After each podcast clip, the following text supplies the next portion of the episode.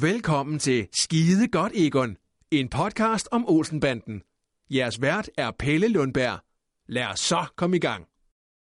Ja, velkommen til podcasten, og øh, ligesom sidste gang er det her en special episode. Jeg har nemlig kun en enkelt gæst i studiet, og vi skal ikke snakke om en film.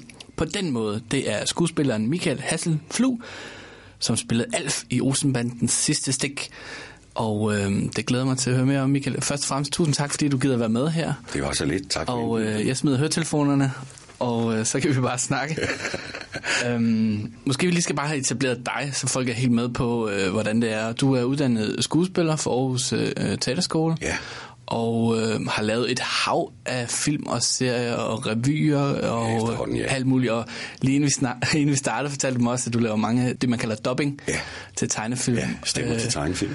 Øh, og øh, man kan måske genkende din stemme fra diverse roller øh, der. Øhm, det er det jo selvfølgelig en podcast om Olsenbanden, så vi skal snakke om Olsenbanden. Ja. Og... Øh, Først og fremmest kunne jeg måske øh, høre dig, hvad dit eget forhold øh, var til Olsenbanden. Du var jo en, en, en knægt, da de første film de kom, og voksede ligesom op med Olsenbanden. Jeg voksede op med Olsenbanden. Øh, hvad var, så du filmene? Så jeg har bare? set dem alle sammen. Øh, og set dem alle sammen i Palads, dengang Palads var hvid. Ja. øh, og jeg, så vidt jeg erindrer, så havde de fleste af dem, de havde premiere i efterårsferien. Og der har jeg stået i kø med min mormor. Og stod og kiggede på det store billboard, der hang, som fulgte, eller fyldte hele facaden, og kiggede og morede mig, og haft et meget hjerteligt og inderligt forhold til Olsenbanden-filmene. Mm. Ligesom så mange andre danskere, ja, kan man sige. Det er en del af vores kulturskab, ligesom Matador og, og andre ting, der har samlet nationen, ikke? Jo, og øh, du får jo så lov, kan man sige, til at være med i den ja. sidste film. Det, det forestiller jeg mig, hvor må, må have været øh, føltes som et privilegie at blive spurgt. På det tidspunkt et meget stort privilegie. Mm. Der øh, går noget tid forud, inden at optagelserne kommer i gang. Men der mm. må jeg indrømme, jeg var, altså der var jeg sgu meget beæret, da Tom Hedegaard ringer til mig, og jeg skulle engang til en casting. Mm.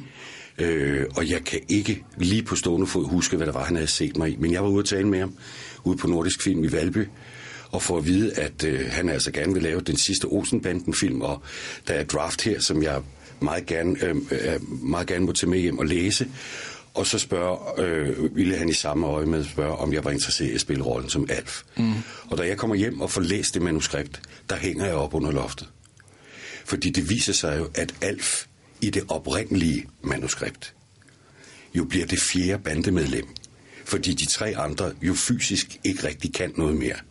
De, de gamle, øh, øh, Egon, Benny og Kjeld, og øh, Henning, øh, eller Sluder, øh, øh, Poul Bundgaard var på det tidspunkt rimelig syg. Mm. Øh, Morten Grundvalg øh, var på det tidspunkt også meget forpint med af, af sine hofter. Og Ove øh, var også blevet en ældre herre, så det var begrænset, hvad, vi, hvad man kunne kaste dem ud i. Ja. Så øh, jeg tvivlede ikke et sekund på, da jeg havde læst øh, det manuskript, der ringede tilbage til Tom og sige, at det ville jeg usandsynligt gerne være med i. Mm. Og jeg måtte nive mig i armen for ligesom at fatte, at der var, der var sgu nogen, der havde ringet til mig og spurgt, om jeg ville være med i en Olsenbanden-film. Ja, selvfølgelig. Øh, som skuespiller øh, i den her podcast har vi jo rost øh, banden og skuespillerne til skyerne. Ja. Var det også idoler for dig, øh, de her skuespillere? Ja. Altså indimellem, når man... Øh, nu vil jeg så lige sige, den, jeg har set det sidste stik én gang, og det var til premieren i Imperial. Siden har jeg ikke set den. Okay. For dybest set er det sidste stik jo blevet den film, der ikke skulle have været lavet, synes jeg. Det er min personlige holdning. Og det har ikke noget med udgangspunktet at gøre, men det har noget at gøre med, hvor filmen den endte. Mm. På grund af, hvad der skete undervejs. Ja. Øh, men...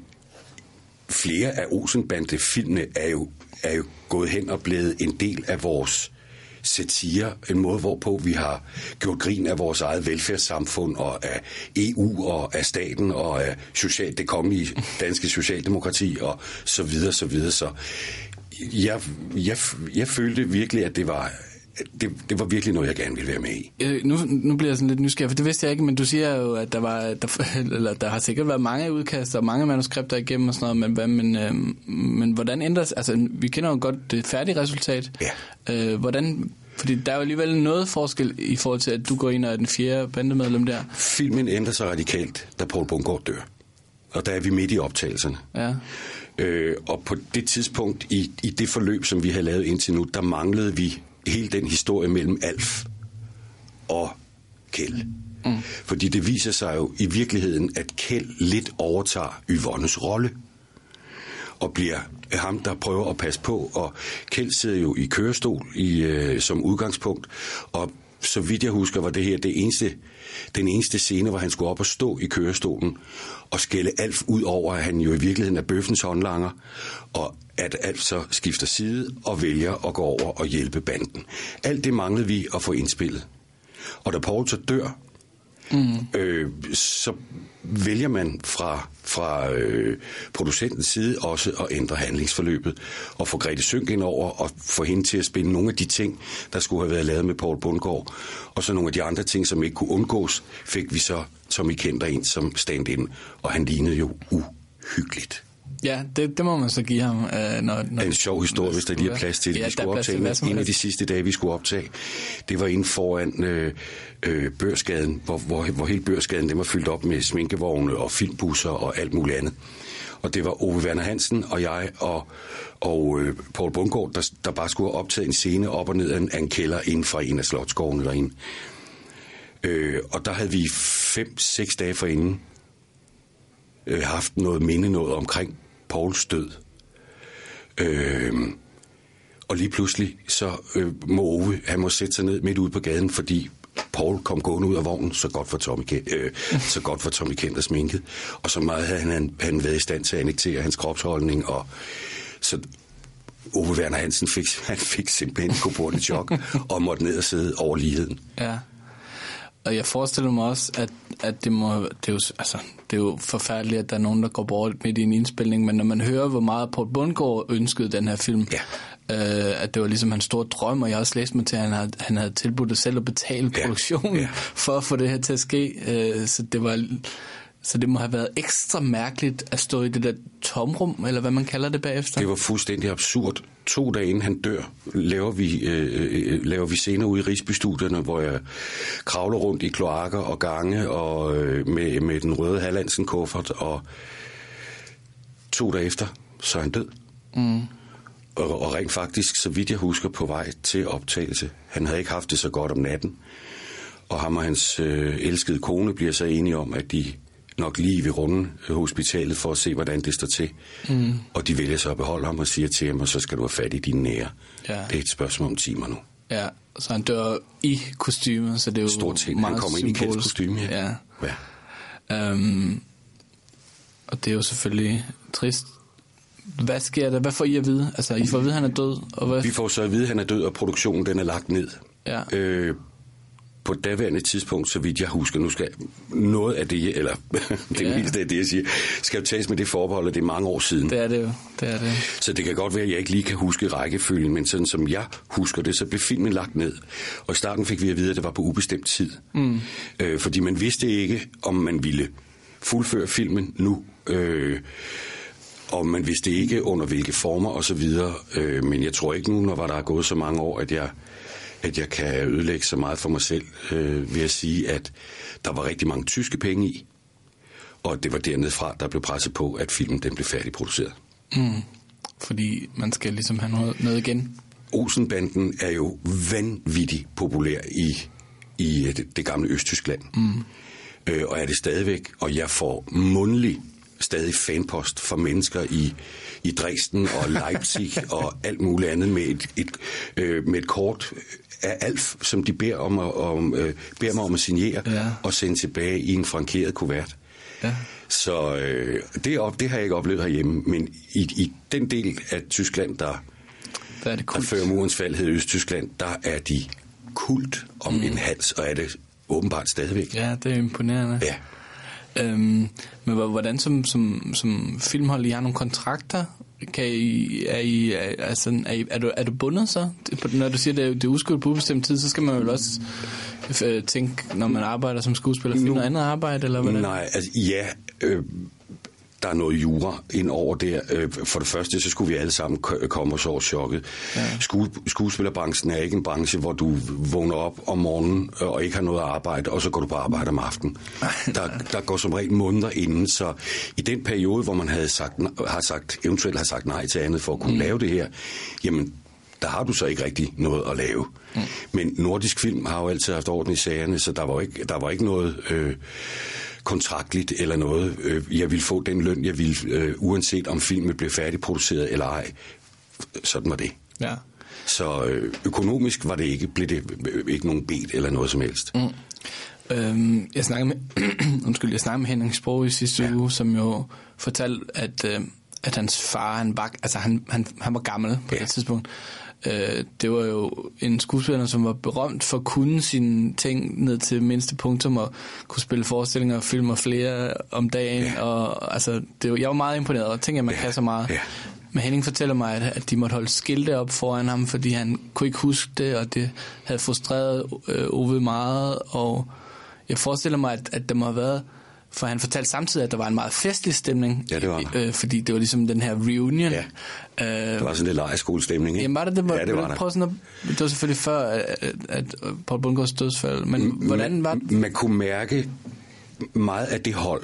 Øh, øh, når, når en film bliver lavet, så er størstedelen af de mennesker, der laver filmen, er jo mennesker, vi ikke ser. ja. Og det hold omkring er jo et hold, der har arbejdet sammen igennem ja, årtier. Mm. Og de havde været ude at rejse. De kunne fortælle, sidde og fortælle historier om, da de optog i Nice, og da de optog på Rivieraen, og da de optog på Mallorca. Og, øh, det, altså, det var sådan, øh, som, som en ung skuespiller, var det også sådan, øh, lytter der, mm. og få anekdoterne, få historierne fra, hvordan branchen også har været, fordi den branche, og det de gjorde dengang, er ting, vi ikke ville gøre i dag. Altså, der blev festet. Der blev festet igennem. Ja. Øh, og det kunne jeg også forstå, at det blev der også gjort i gamle dage på sættet. Øh, den fotograf, der havde optaget mange Olsenbanden-film, hed Claus Loof. Og Claus havde jeg lavet nogle, nogle, nogle, nogle film med inden Olsenbanden. Og øh, han, var, han, var, øh, han, han var en del af, af, af det der slæng, som vi stadigvæk hører om øh, med...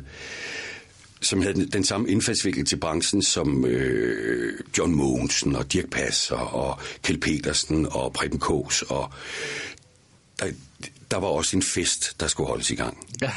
Og det har, det har Olsenbanden også været. Så der var, en, der var en meget kærlig og en meget hjertelig stemning. Og den blev ved med at være der, okay. til vi sluttede med at, med at indspille. Og jeg synes også, jeg kunne fornemme det, da vi øh, efter premieren øh, i, i Imperial kommer op på scenen og kan mærke, at til trods for, at tror jeg nok, jeg kan sige, at ingen af os rigtig var glad for resultatet, så var vi glade for, at publikum anerkendte øh, det stykke arbejde, vi havde lavet, og prøvede på ligesom at afslutte den her historie i, i, i dansk filmhistorie. Mm. Men det, ja, fordi nu ser du afslutningen i, i dansk filmhistorie, det var jo også sådan lidt en, et kip, kip med flaget. Altså man, der var lige en scene, hvor Ove Sprogøe går ind, og så sidder Ballinger Bages og skriver en skrivemaskine og sådan noget. Ja. Det var vel også meget det bare at ja, se, var sådan at, nogle folk, ikke? Ja, ja. Og at folk var der, ikke? Og nogle hilsner og noget... Og, og ja, det var Ove Sprogøes sidste film, Axel Strøbes sidste film, ja. Ove Werner Hassens ja. sidste film, ja. selvfølgelig Poul Bundgaard. Altså, det var virkelig et punktum, ikke? Det var det. Øh... Det var en epoke. En bog, der blev lukket med folkekære skuespillere, som virkelig har sat deres fingeraftryk på dansk underholdning. Det må man sige. Absolut. Øhm, jeg har spurgt sådan i, i blandt lytter og Olsenbanden Forasen, om jeg skulle snakke med dig, og der er nogle, nogle spørgsmål. Det ene sådan, øhm, har vi sådan kredset lidt omkring, men jeg synes alligevel, det kunne være meget sjovt lige at tage fat på det. Det er Niklas, som faktisk arbejder på Nordisk Film, okay. og er ansvarlig for øhm, Olsenbanden udstilling, og han, ja. han skriver som... Øh, som en af de lidt yngre på sættet, som man vel godt må, kan beskrive dig som. øhm, ja, dengang i hvert fald. Så mener han, at du må have en, en, en god hukommelse i forhold til, om det, han synes, at, at det kunne være sjovt, om der er nogle anekdoter eller sådan nogle episoder, som du tænker kunne være sådan sjove for med i, i en rundvisning, der relaterer sig til, til den sidste film. Til den sidste film? Der var, der var specielt en, der var specielt en scene, øh, som... jeg aldrig vil glemme, at vi indspillede, fordi der kom jeg hjem med en kind, der var dobbelt så stor, som da jeg tog på arbejde. En hvad, siger du? En kind. Ja. Vi havde en scene, hvor Grethe Sonck skulle slå Alfs briller af med det der løbelys, der var i. Ja. Og øh, det kunne, Grethe kunne simpelthen ikke lide at skulle slå mig. Nej. Med det resultat, at hver eneste gang hun gjorde det, så ramte hun ikke rigtigt, og hun fik ikke slået brillerne af. Og jeg kan huske, det var en scene, vi startede med. Vi startede med om morgenen lige efter sminke, og så kom ud øh, klokken halv ni om morgenen og sidde i et koldt studie ude i Rigsby, og så ellers bare få på, øh, få på kassen, og så, det går ikke, og måtte holde en pause, og så på den igen om eftermiddagen. Det er... Øh, det var en af... Øh, altså, det er sådan en, man aldrig glemmer. Ja, du fik tæsk så, af Grethe Sonck. Jeg fik, jeg fik tæsk af Grethe Sonck. Jeg fik rock og bank af Grethe Sonck. Jeg vil sige, anekdotemæssigt, der... der øh, hvis der dukker noget op undervejs, så skal jeg nok bryde ind og sige, op, nu har jeg den. Men som, som jeg nævnte før, i, i, i første omgang, så sad jeg i virkeligheden bare og sugede til mig, for, for ligesom at sige det her... Øh, mm. This is a Kodak moment. Ja. Husk det resten af din karriere, fordi det er ikke særlig, det har ikke været særlig mange beskåret i min generation af spillere og kunne og kunne komme med i, i et, et brand som Olsenbanden. Nej. Øhm, nu snakker vi Poul Bundgaard, og øhm, det er jo, der, der klipper sig jo flere dødsfald til den her film. Ja, ja, det var vanvittigt. Tom Hedegaard, instruktøren. Tom Hedegaard, øh, vores instruktør. Ikke, ikke var gammel og svag, som jo... Nej, eller, nej. Han var midt i halvtredserne. Ja, han døde lige pludselig. Ja. ja. Og hvor, altså, det må jo have været, altså, hvis man kan sige, altså, et setback igen. Ja, det var endnu... endnu og igen der blev filmen lagt ned i et stykke tid. Der, der er den skrevet om. Ja.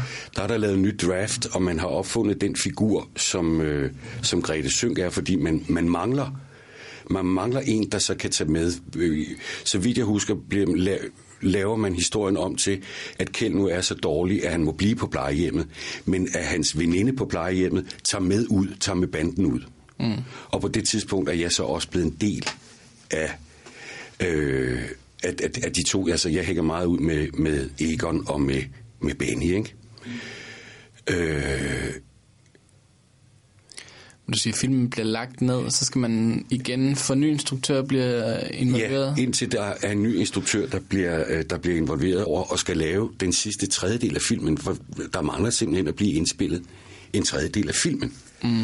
Og på det tidspunkt, der er der lidt, øh, lidt kunstneriske øh, diskussioner frem og tilbage, fordi Tom Hedegaard var en direkte aftager og løfter Øh, af Ballinger Bages arbejde. Han havde været deres assistent helt tilbage fra øh, huset på Christianshavn, og mm. øh, havde været med som instruktørassistent og som personlig assistent i nogle af de allerførste Olsenbanden-film, og var i hele det der slæng omkring Ballinger Bages ude på, øh, ude på Nordisk. Så han var ligesom også garanten for, at den tone, som Ballinger Bages har slået an gennem alle film og dyrket mm. med, med, med de mest vidunderlige og kreative kub øh, lavet af dansk legetøj og aber, ja. Der klapper og Lego-kampvogne, der skyder tændstikker og jeg ved ikke hvad.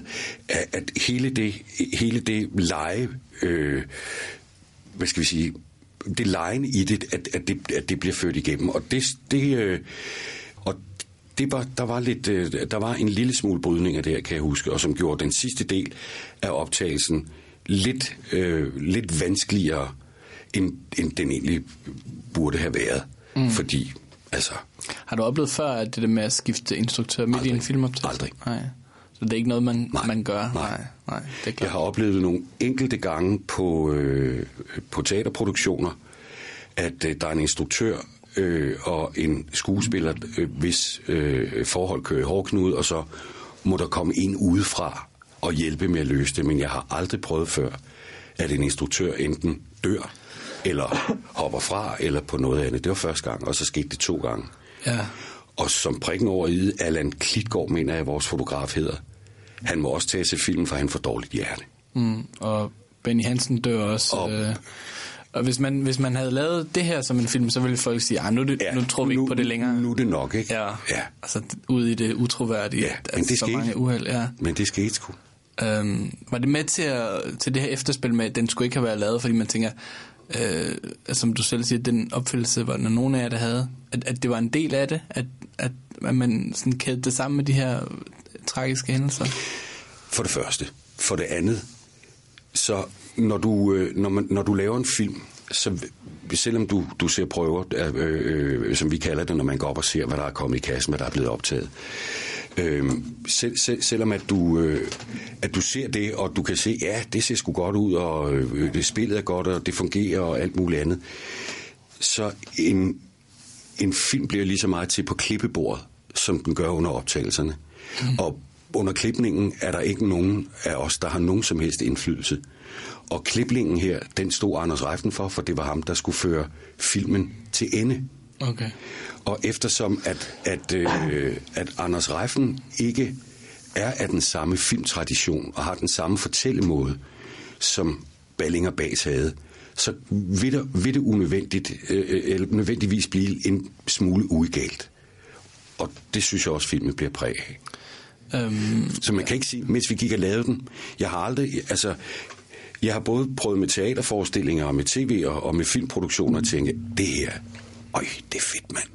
Og når man så ser det færdige resultat, nej, det var det ikke.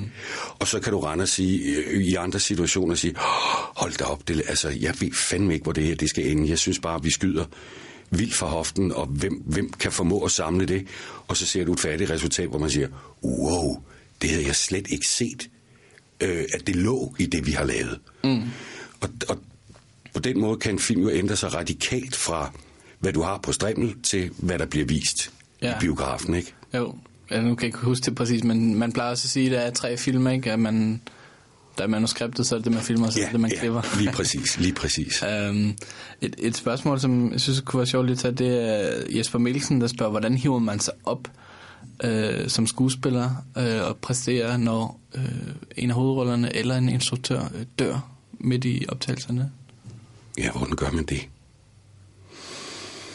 Hmm. Jeg ved ikke, om, om jeg vil sige, at vi, at vi er opdraget til det. Men øh, en meget stor del af, af uddannelsen på en skuespillerskole, den går jo ud på, at du får et professionelt forhold til det, du laver, og til de mennesker, du er sammen med. Mm. Du behøver ikke være forelsket i det menneske, du står overfor, Øh, for at kunne gengive det på en scene eller på en filmstrimmel. Det er en, en tilstand, du kan gå ind i, og som du kan gå ud af. Mm. Og, og øh, det vil jeg også sige, gør sig, at, at det også gør sig gældende her, fordi det rager ikke publikum, når de er i en, i en given situation, i en, sidder og ser et teaterstykke, at, at jeg er lige taget hjem fra et kæmpe skænderi, og når jeg kommer hjem, bliver jeg skilt. Nej. Øh, og det, det skal publikum jo ikke kunne mærke. Men vi var præget af det, vi var præget af det, og vi var kede af det, og resten af produktionen, bare mærke fra, fra da Poul dør, er der ikke den der løsslupne, og øh, øh, de skød jo hele tiden på hinanden, de tre. Altså, jeg tror ikke, jeg har hørt øh, i disse MeToo og øh, tider, der øh, altså... Øh, der kan du snakke om, om voksenmobning af meget, meget kærlig karakter. Mm. Fordi det var jo det, der lå i det for deres vedkommende. Ja.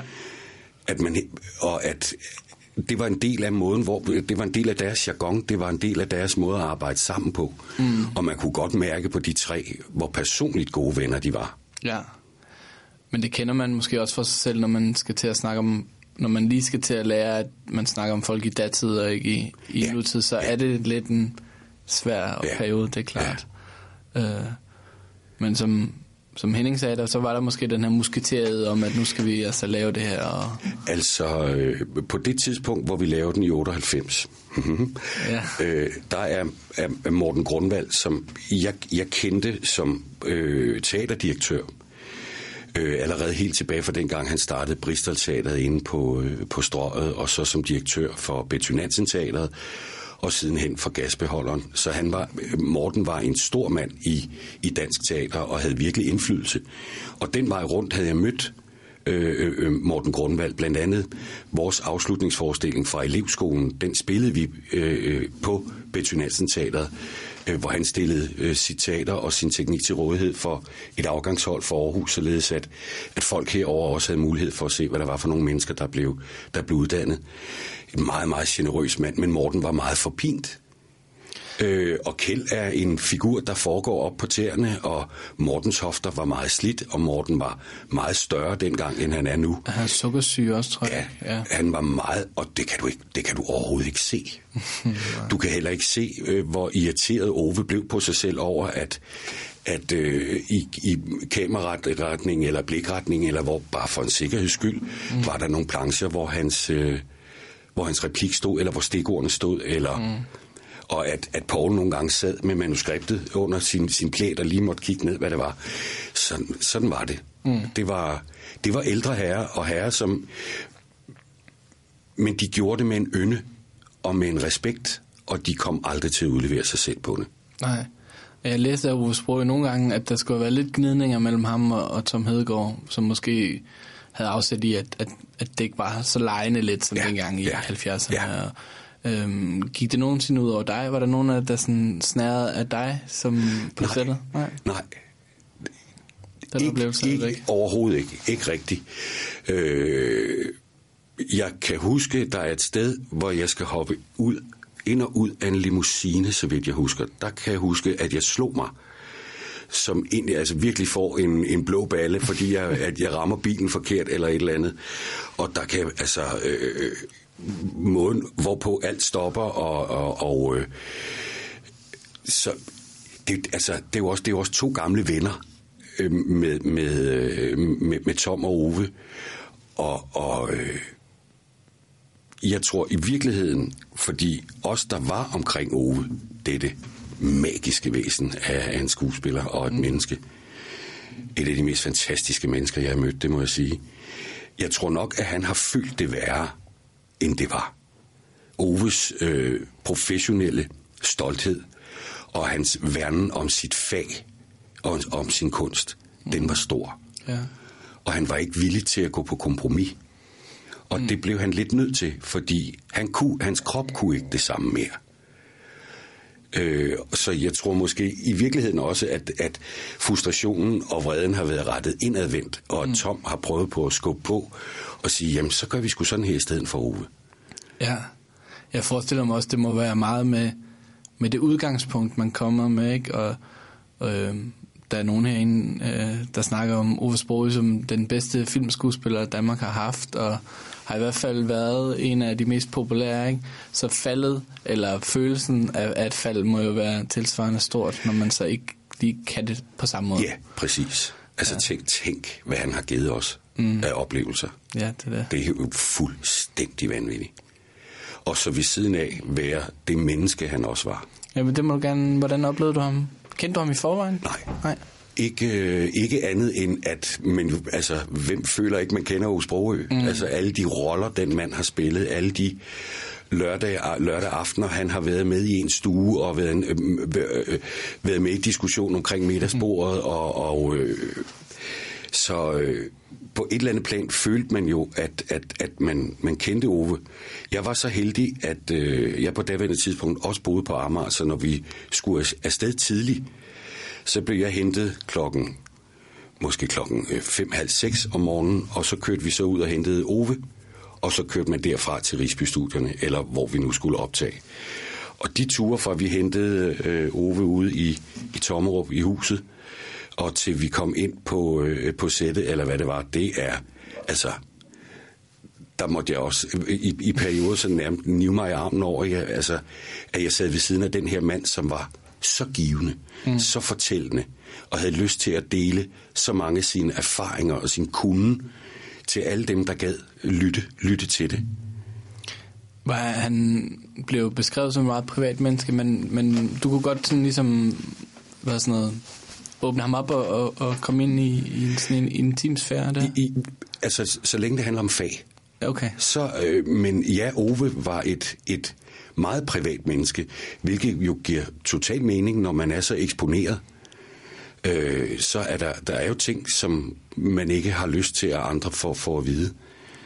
Øh, og Ove, altså, man kunne også godt mærke, når Ove steg ud af bilen, så så ændrede han sig, lige, lige så vel som han gjorde, når han steg ind i bilen. Mm.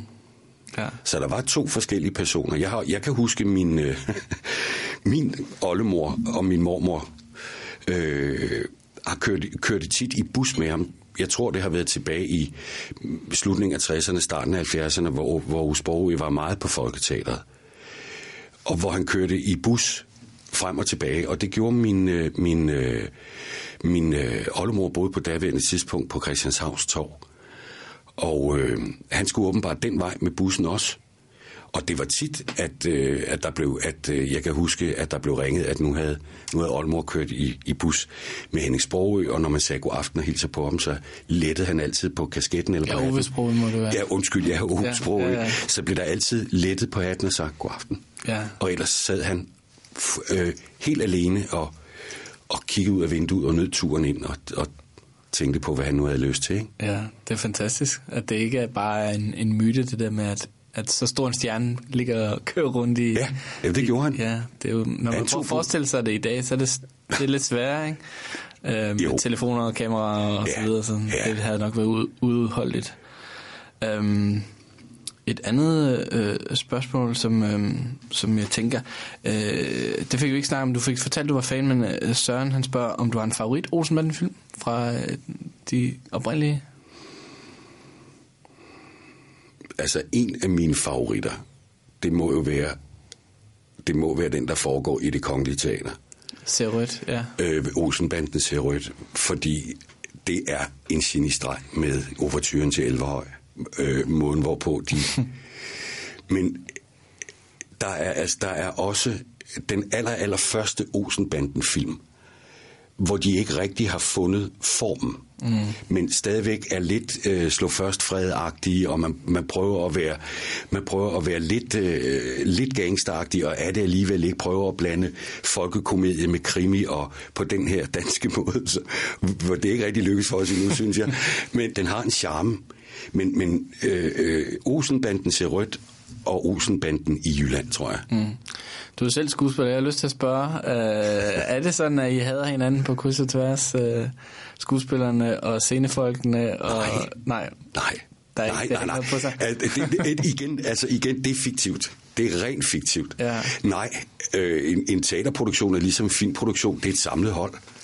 Øh, I, I, altså, jeg kan jo ikke sidde her og sige, at, at, at om, om en, en given tekniker på et given teater ikke bryder sig om hovedrolleindehaveren, eller, men det er ikke, altså, øh, nej, der er ikke, der, der bliver trukket samme vej. Vi, vi er der af samme, øh, af samme årsag. Der sidder nogle mennesker nede i salen, der gerne vil have fortalt en historie, og det er det, vi går i gang med. Ja. Um Inden jeg stiller det her spørgsmål, så vil jeg bare lige sige, fordi øh, der er mange, der skriver, at, at de synes, at det var en, øh, en dejlig film, og at den øh, var rigtig god, og der er også øh, Leon, han skriver, det er ikke et spørgsmål, han siger, at øh, alt for det bedste ved filmen. øhm, og så, så, når jeg siger det, så er det også fordi, at øh, Danny, han spørger, hvordan du forholder dig til, at der også er nogen, øh, eller Alf-karakteren også er blevet beskyldt for at være øh, dårlig, eller sådan stikke ud i forhold til... Øh, det klassiske Olsenbanden går ud fra. Det er klart, han gør det. Fordi sådan som Alf-figuren oprindeligt var tænkt, mm. var ikke sådan Alf-figuren udviklede sig i løbet af filmen, fordi omstændighederne omkring figuren ændrede sig. Sådan som jeg husker det første manuskript, jeg fik, der, øh, der er Alfs, øh, Alf af Bøffens håndlanger. Og under et eller andet, øh, hvor de skal bryde ind et eller andet sted, Øh, møder han øh, øh, jeg, nu kan jeg sgu ikke helt huske det, men mm. på et eller andet tidspunkt, som jeg også nævnte før, så får Alf en kæmpe skideballe af Kjeld, og fra da af er øh, og han får en på siden af hovedet af Kjeld, og det bliver alt det, der aldrig nogensinde nogen, der har gjort der, mm. aldrig, der er ikke engang nogen, der har givet slå mig, så lidt har folk synes om mig, men du har slået mig. Der kan jeg lide. Og for dag bliver Kjeld og Alf uadskillelige. Det kommer jo ikke til at ske, fordi Poul han dør. Ja, Ja. Og derfor ændrer figuren sig, præmissen omkring figuren ændrer sig også. Jeg kan huske scener, hvor jeg skulle have været hejst op og ned af en skorsten og, øh, og, og walkie-talkie, og, øh, hvor, hvor de andre tre bare over, med overvågning med kameraer og alle de ting, de blev jo ikke til noget, fordi mm. det hele, altså, det hele om, om, omkring filmen måtte ændre sig fra, fra da Poul dør. Mm. Jamen, måske omformulere spørgsmålet lidt. Altså, hvordan, øh, hvordan ser du tilbage på rollen nu? Altså, hvordan, hvad, har, hvad er dit forhold til, til fornemmelse omkring Alf-rollen der? Jeg vil sige, det, det, det jeg bærer videre med øh, for filmen, det er den oplevelse, den kæmpe oplevelse, det var for mig, lige pludselig at stå i i et stykke levende dansk filmhistorie, mm.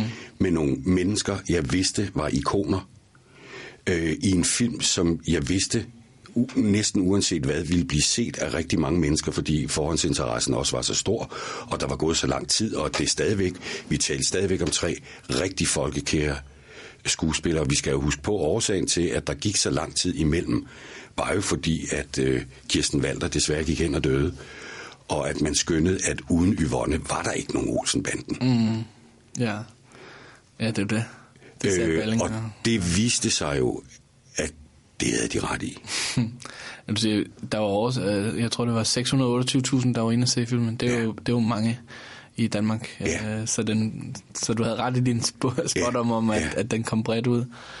Um, ja, Kirsten Walther døde, og så var det vel lidt... Uh, Grethe Sonck, der overtog øh, i hvert fald romancen i forhold til Poul Bundgaard yeah, og Kjeld. Præcis. Ja. Øhm, nu nævnte du selv, at det der, eller du nævnte det med, med Kirsten Walther, det var jo noget, Balling havde sagt, at han, der døde Olsenbanden. Yeah. Baser Balling var øh, lidt involveret. Mødte du dem i dit arbejde ude på Base, Base mødte jeg. Ja. Øh, og han tuffede stadigvæk rundt og var med til at lave de der, når der skulle øh, laves eksplosioner og special okay. effects. Og, ja. og jeg kan huske, jeg havde en, øh, det er måske en lille anekdote, du kan bruge. Øh, Bages øh, holder meget fodbold. Okay. okay. Øh, holder rigtig meget, eller holdt rigtig meget fodbold. Jeg holder rigtig meget fodbold. Mm. Jeg øh, spillede mine, øh, er vokset op på Frederiksberg, på en lille vej, der hedder Marieløstvej, som ikke ligger så langt fra K B. Mm. Så for mig var det oplagt at starte med at spille fodbold i K B. Mm. Og da jeg så kommer tilbage fra Jylland i nitten tooghalvfems, der har K B så fusioneret med en anden københavnerklub, der hedder B nitten nul tre, og bliver til F C København. Ja. Og Bages var Brøndby-fan. Ah ja, for jeg skulle til at spørge dig for og Alf. Derfor har, og derfor har Alf Brøndby-trøje på. Ja. Og det er faktisk en øh, øh, sten, papir, saks. Jeg tabte. Er det rigtigt? Ja. Om han skulle være F C K? Om han skulle være F C K-fan, eller om han skulle være Brøndby-fan. Ja. Jeg synes jo, nu er jeg jo selv F C København-fan, så jeg tænker, at øh, Alf øh, ville sikkert have holdt med Brøndby. Alf, Alf, Alf holdt med Brøndby. Yeah. En anden sjov ting, jeg også kan huske, det var den vaton, jeg havde på. En vaton, det er sådan en anordning, der gør, at man ser tykkere ud. Mm. Øh, normalt er de lavet af vat. Der kan du forestille dig, at det er en pude, der bliver syet på en tanktop, og så tager du den på under skjorten, så ser du tyk ud. Det var noget andet, man havde lavet vatongen af til Alf, for den skulle skvulpe. Så jeg gik rundt med noget, der minder om et kæmpe brystimplantat. Ja. På maven under den her øh, meget, meget beskidte øh, Brøndby-trøje, der havde ligget i, i tevand i, jeg ved ikke, for at den skulle se ekstra patineret og beskidt ud. Øh, og så gik jeg med den der øh, vaton, der skvulpede. Den sagde ikke noget, men den hoppede op og ned, når jeg bevægede mig. Og så fordi det var øh, et, et, et plastik, øh, det der gelé-agtige ting, det var i plastik, så blev det vanvittigt varmt meget, meget, meget hurtigt. Ja. Så jeg kan huske scener, hvor jeg bare har stået i det der Brøndby-outfit med kasket og briller med løbelys, og så bare kunne mærke, at sveden løb ned af benene på mig. Ja. Og løb. Tænkte, det må være sådan at stå på sydsiden. Ja. Forfærdeligt må det have været. Forfærdeligt. Øh, det var hy- hyggeligt. En lille fodboldanekdote. Den, den er jeg sikker på, at Niklas han, han kan tage med sig ud på, øh, på Nordisk Film. Yeah. Fordi det er jo... Jeg har også tænkt over det, hvorfor... At, at det er fordi Bages var Brøndby-fan, og fordi på det tidspunkt var Brøndby jo altså lokomotivet i dansk fodbold.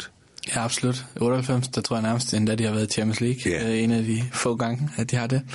Øh, ja, det er jo længe siden. Det kunne vi også snakke meget om, det kan jeg mærke, vi kan. Det, kunne, det er en anden podcast. Yeah. Øh, jeg tænker, at... at øh, ah, du, du har lidt svaret på det, men, men jeg er jo ikke selv skuespiller, men jeg forestiller mig, at... at, at, at, at når jeg hører beskrivelserne fra... Øh, Fra de, fra de gamle film, så var det meget arbejde også, og det skal man selvfølgelig også huske, at de lavede en hav af ting, Olsenbanden.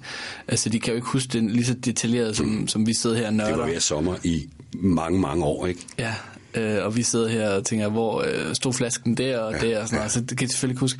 Og jeg forestiller mig også, du må have det på samme måde, når du skal sådan huske tilbage på roller og, og karakterer og alt muligt, ikke?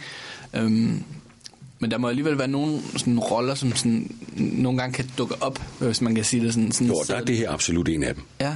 Det er det, og det er fordi, altså, fordi det var, altså, for at sige lige ud, det var fucking Olsenbanden. Ja. Altså, ja. Det, altså, som jeg sagde, ærgerligt, at filmen, den, den ikke blev til det, den var, at det var lagt op til. Og efter at Poul var død, er det min oprigtige overbevisning, at der skulle man have sagt, sorry. Det kan vi ikke fuldføre ja. på en kunstnerisk måde, som vi kan stå indenfor. Men der var nogle økonomiske ting i spil og et pres et andet sted fra, mm. som gjorde det ikke rigtigt. Var Nordisk Films, øh, øh, tror jeg, at det ikke var deres beslutning alene. Ja. Øh, og det afsted kom, at, at, at den så bliver færdigproduceret. Det er en oplevelse, som jeg også skrev til dig. Det er en oplevelse, jeg ser tilbage på med meget, meget, meget stor glæde og varme. Men det er også en tragisk oplevelse. Mm. Hvis du, hvis vi, altså nu, nu må du endelig rette mig, hvis jeg tager fejl, men det lyder lidt som, at, eller du siger jo det der med, at det endelige resultat, og det udkastet, og, og selvfølgelig også kvad dødsfaldene, mm. og, og de, de mm. rettelser, og nye instruktører og sådan noget. Men ville du have sagt ja? Øh, også, vi kan også lege med tanken om, at du havde syntes, at det var noget forfærdeligt, noget du havde fået smidt i hænderne. Vil, man, vil du så som skuespiller og som fan stadigvæk have sagt ja, for, for, fordi det var en mulighed for at være med i Olsenbanden? Eller er der, er, der, er der en eller anden faglig øh, ting, der ville have gået ind og trigget dig? Eller det, det, kan man ikke sige nej til sådan noget her? Det tror jeg ikke, jeg ville have kunnet, nej. nej. Og også fordi, at jeg havde, altså... Øh, det lå ikke i kortene, da jeg var, da jeg var yngre, at jeg skulle blive skuespiller. Okay. Og når jeg kan huske, at jeg stod med min mormor i hånden i køen øh, øh, på Axeltorv øh, for at komme ind og se Olsenbanden i Paladsbiografen, øh, lige pludselig at kunne, øh, at kunne være med, det var altså yes. Mm. På daværende tidspunkt synes jeg, at det var et, et, et, et, et, et spring op i min, i min karriere. Øh, det var det så desværre ikke, fordi filmen, filmen blev ikke god. Fik den... Jeg forestiller mig, at som skuespiller, der tager man nogle skridt, om det er sådan en, altså sådan en form for, for trappe, man bevæger sig på, så tager man skridt tilbage, tager et skridt frem, ja. og rollerne genererer nye roller og sådan noget. Havde det, det her nogen, det skal være. Havde det her nogen sådan effekt på din karriere? Ikke så vidt jeg har kunne mærke. Nej. Hverken positivt eller negativt. Og det er jo, altså, det er jo igen også det, i branchemæssigt er der jo, altså der er jo rigtig, rigtig mange, der, der kan sige, det er jo ikke en dårlig skuespilpræstation, men det er en dårlig film. Og her snakker jeg ikke kun om Olsenbanden, der er jo masser af film. Så, så det er jo ikke sådan, man bliver blacklistet. Det var i hvert fald ikke sådan, jeg opfattede branchen dengang. Mm, nej, nej. Øh, at øh, fordi man, man var med i Olsenbanden, og den lykkedes ikke, jamen, så kan du ikke være med i, i, i noget andet. Jeg havde så måske til gengæld den anden vej rundt håbet på, at det måske havde åbnet op for noget, noget mere og noget andet for mig. Øh, og det kan jeg ikke, øh, det har ikke ødelagt noget, mm. kan jeg sige. Det er godt at vide. Og jeg er stadigvæk den dag i dag lykkelig over at have haft det privilegie at møde de tre forrygende mennesker og tre forrygende skuespillere lige præcis i den sammenhæng, hvor jeg synes, de fungerede bedst. Ja.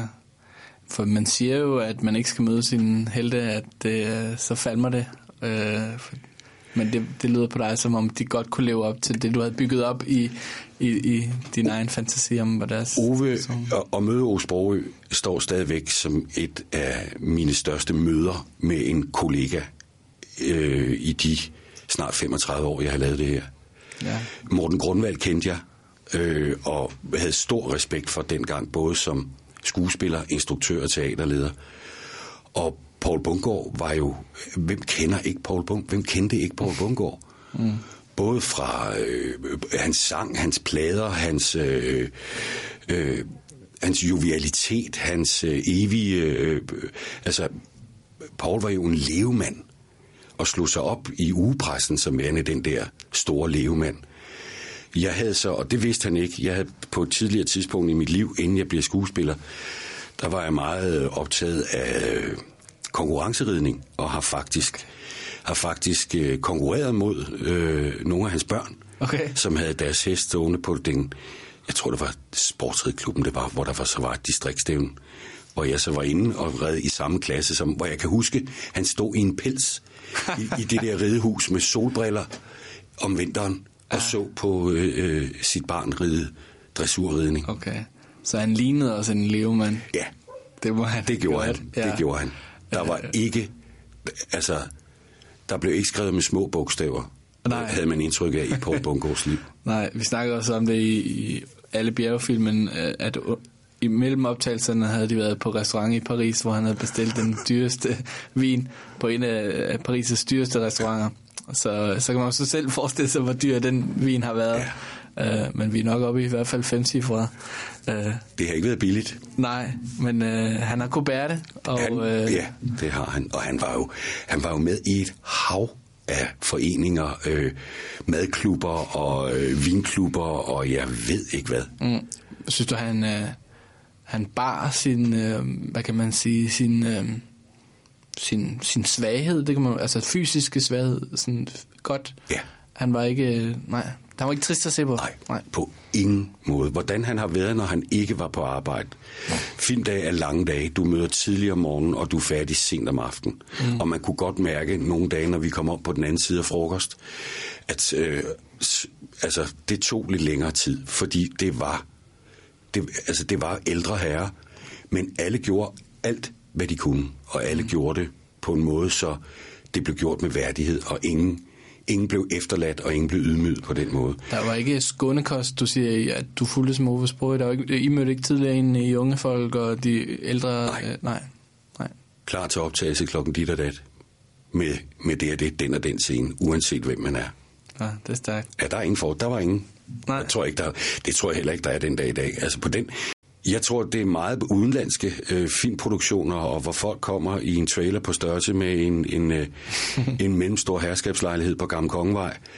Øh, det er ikke rigtig de forhold, vi, vi laver film øh, under herhjemme, må jeg sige. Og der er alle lige. Og jeg har heller aldrig, hverken på en teaterproduktion eller på en film- eller tv-produktion, mødt personer, som var betydeligt mere kendte end mig, som jeg på noget som helst tidspunkt har betragtet som værende arrogante eller hovne eller noget som helst. Tværtimod, Ej. vi mødes alle ligeværdige. Ja, det var det dejligt danske. Det jo også, ja. kan være en krølle på halen i forhold til, at Olsenbanden jo også repræsenterede de danske værdier. Ja, det må man sige. Øhm, det var rigtig spændende at høre, Michael. Øh, er der, du må lige endelig lignende, jeg runder af. Er der, er der noget, du tænker, at der, der ligger på tungen, og du gerne vil have fyret af? Jeg synes, vi har været godt omkring. Ja, det synes jeg faktisk også, vi har. øh, det er sjovt at høre, øh, hvordan det rent faktisk foregik i... Øh, otteoghalvfems I virkeligheden? Ja, i virkeligheden. I otteoghalvfems ja. Er det virkelig så mange år? Det må være tyve år siden. Ja, det er tyve år siden. Det er tyve år siden, ja, i år. Øh, hvis, øh, nu fik jeg, du fortalte mig lige før, at jeg kunne genkende din stemme. Jeg, jeg kan selvfølgelig genkende dit ansigt, men du har lagt stemmer til Den Gode Dinosaur, og den vil jeg gerne reklamere for. Er det ellers noget, som øh, du, har sådan, du tænker, at man skal holde øje med, hvis man vil følge med i det, hvad du går og laver? Øh, nej, egentlig ikke. Jeg skal øh, her i løbet af året skal jeg, som jeg har gjort de sidste mange år, lave noget revy. Mm. Og øh, så skal jeg, som jeg også har gjort de sidste mange år, øh, spille øh, politimester Bastian i Folk og Røre i Kardemommeby. Ja. Og øh, det er to ting, som jeg ser frem til øh, hele tiden. I øjeblikket har jeg ikke rigtig noget. Øh, der er det sådan nogle, du ved, småserier, mm. som kører på Netflix. Netflix. Der er noget Troll Hunters og noget... Øh, jeg kan sgu ikke engang... Altså... Og det er ikke, det er ikke for at lyde arrogant, men jeg kan simpelthen ikke huske, hvad, hvad serierne hedder. Nej.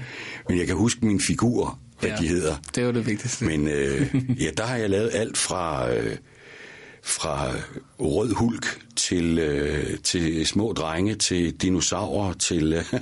Ja, det var fantastisk som skuespiller. Der kommer man virkelig omkring. Ja, det er de animerede. Ja, karakterer. Det er sjovt.